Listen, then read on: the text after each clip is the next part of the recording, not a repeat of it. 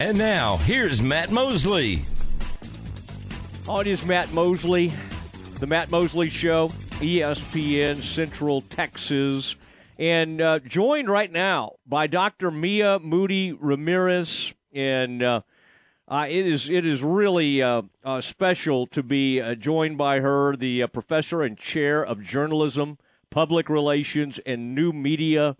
Um, I, I Dr. Uh, uh, Moody Ramirez, it seems like every time I look up, you have something added to your your uh, job description. Is this? Um, I hope you're being compensated for all these these extra things. I mean, dean of the journalism school seems like enough to me, but there's a lot of things in that title I was noticing. Yes, it, it, it definitely keeps me busy, but it's worthwhile, and I am compensated for it. Thank you for having me on today. It is great. I was loving reading about Juneteenth and your comments uh, on Juneteenth, a special holiday. And I tell you, some of us grew up Texas public schools, did not know a lot about Juneteenth. I'm really hoping now more is told you know, I even went to Galveston uh, recently, about a year ago, and that was a neat experience because I got to go uh, to kind of where this started and, and where Juneteenth comes from. But uh, isn't it amazing uh, that that your family taught you about Juneteenth early on? But aren't you are you amazed that mm-hmm. how many of your students that it seems like almost like just completely they've heard Juneteenth over and over, yes but no, but they don't always know exactly what it is. And I think the great thing is now it's finally a federal holiday. Maybe mm-hmm. finally more and more people are understanding what this is all about. Yes, so I am amazed, and it's not just students, but even some of my um, colleagues and adult friends.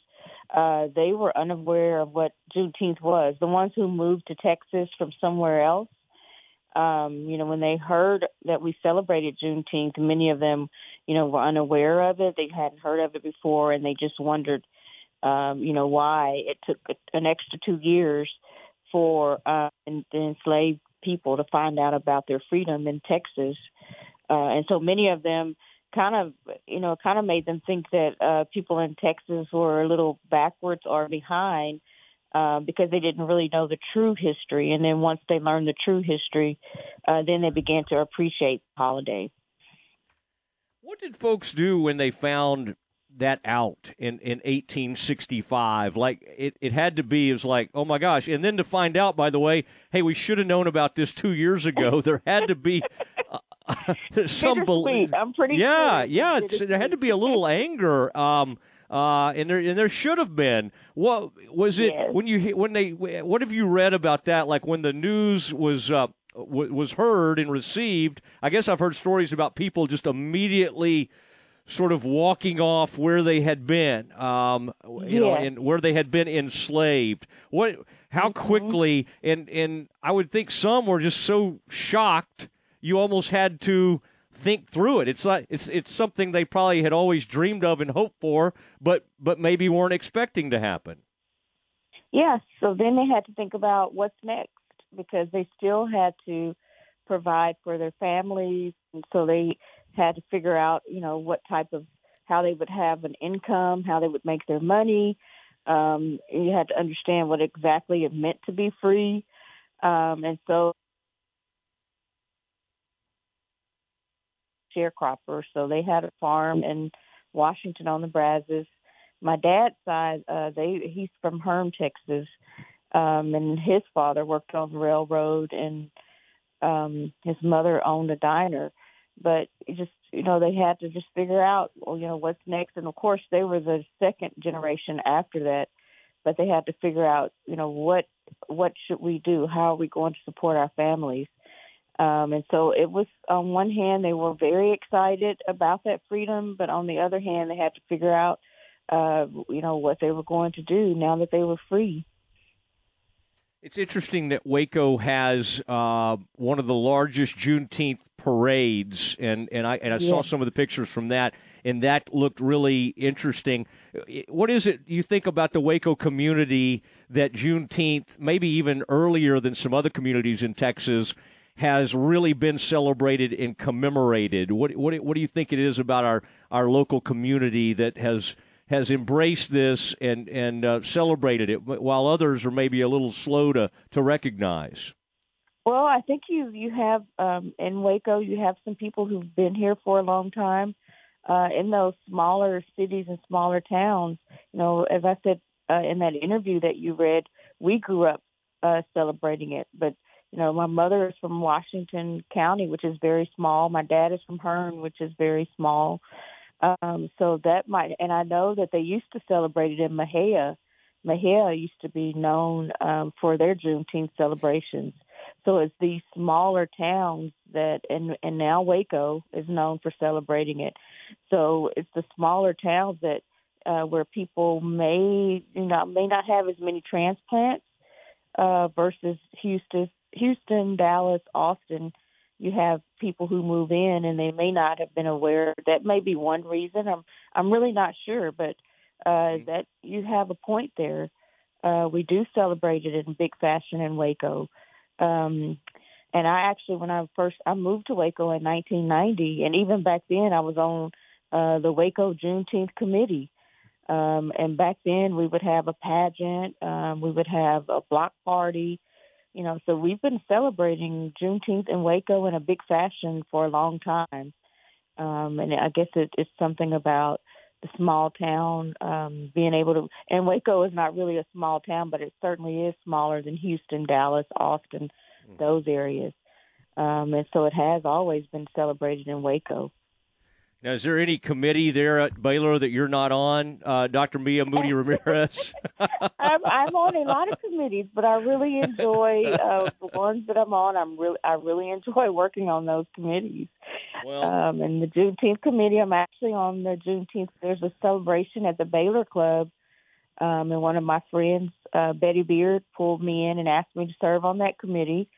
Um, I did not get to attend any events this year because I've been under the weather dealing with dental surgery.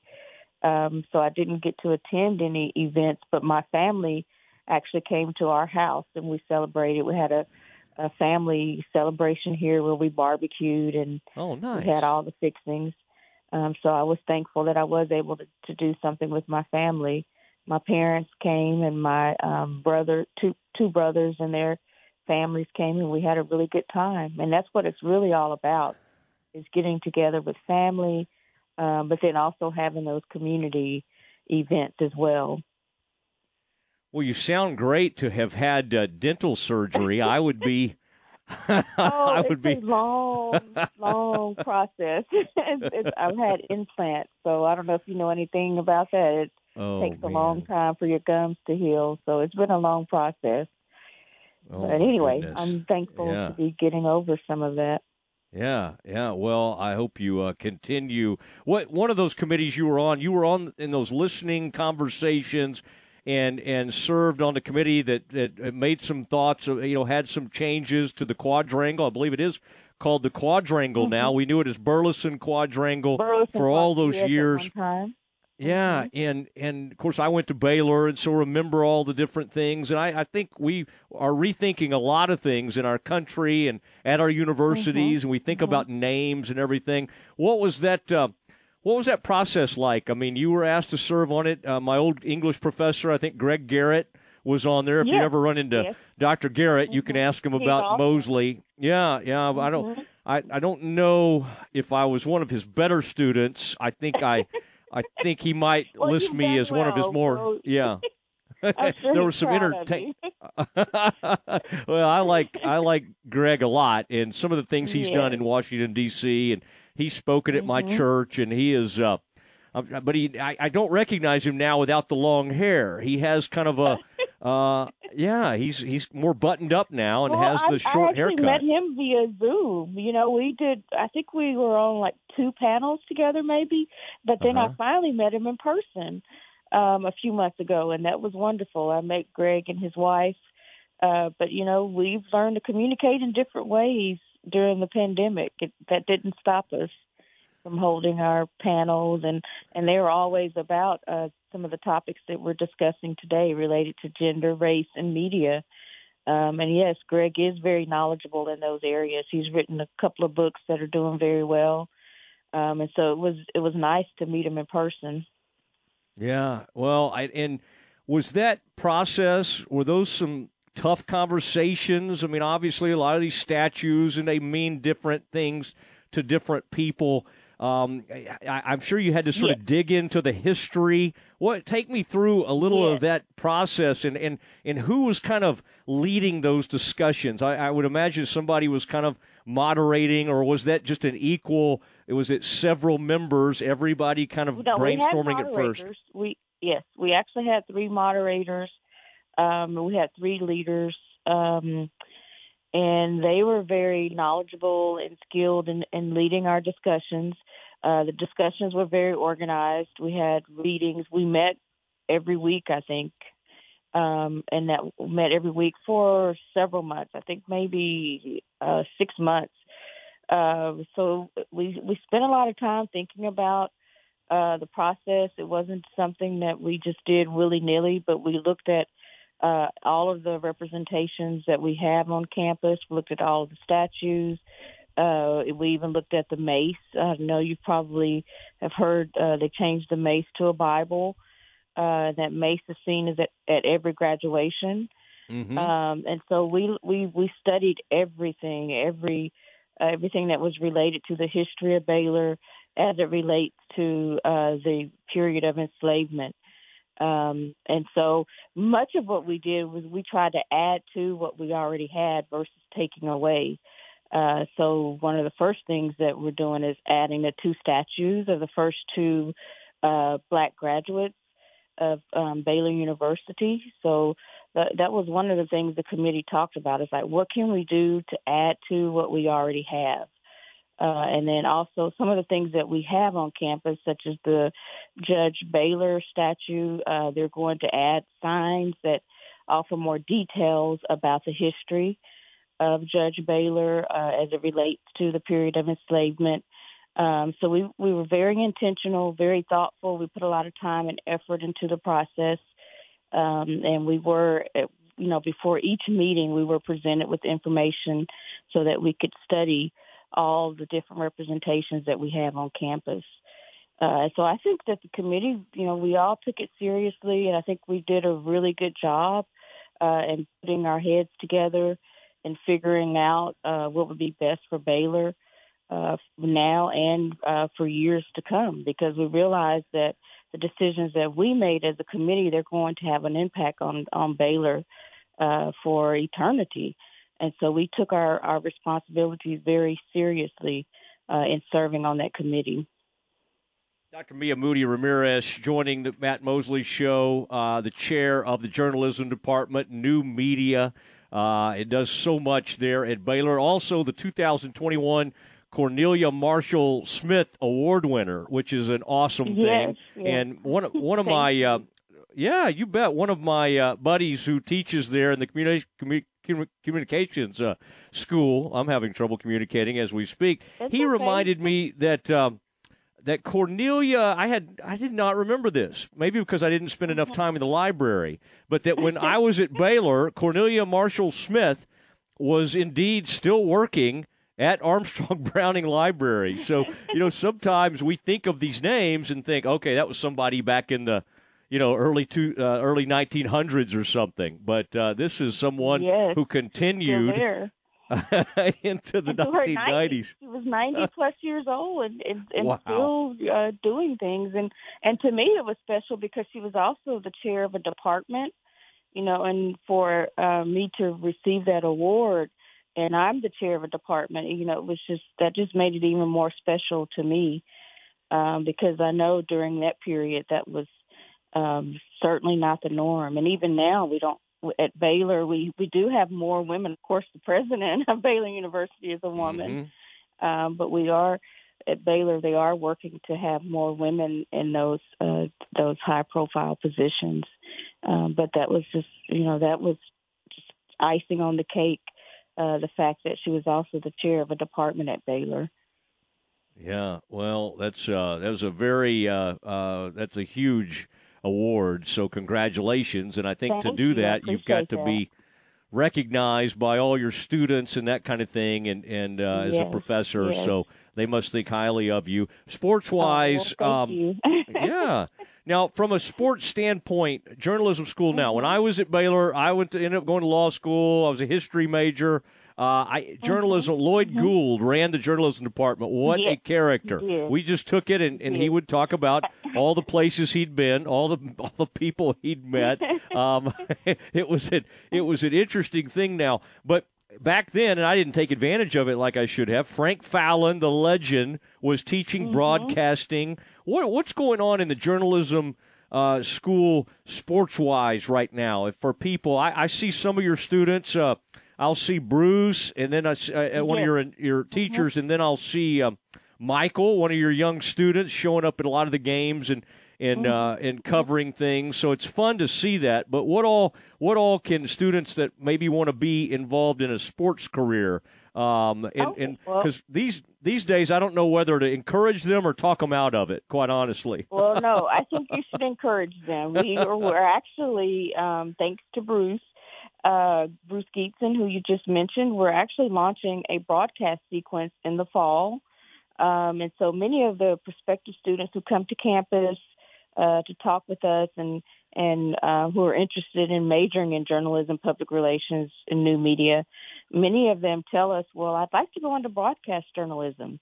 Um, and so we haven't had a concentration previously. However, they have been able to get intern get internships in Waco, uh, and then Bruce started Lariat TV a few years ago. So they've been able to work um, on the Lariat TV staff. So we have been able to offer them opportunities uh, to get experience in broadcast journalism, but we didn't have that concentration. So we are launching that in the fall. Um, and many of those students will; those are the ones that you'll see out covering uh, football games, basketball games. They'll be the ones interested in sports journalism. Um, but I would say a large portion of those students are actually interested in uh, covering sports. Um, and so that is interesting that you asked that question. We also have opportunities in uh, public relations. Some of them go into PR uh, for teams, different teams, or for universities. I don't know if you remember, uh, if you know Maxie Parrish. He just Oh, yeah. retired this year, but that's actually how he got his start uh, in PR uh, in sports at Baylor. So there are many opportunities out there. So don't tell them um, that they shouldn't major in journalism, public Okay. relations, and new media. Send them our way. uh, there are plenty of opportunities out there, and we're actually we're um, our placement rates have increased. Uh, we're almost at a hundred percent. Um, and Cassie Burleson, she's one of she's our professor who works with internships uh, and helps with those placements after they graduate. We also we also work with the Career Center. Um, a couple of individuals there help us place our students. Amy Rylander uh, is who I work with closely, and we have a new person.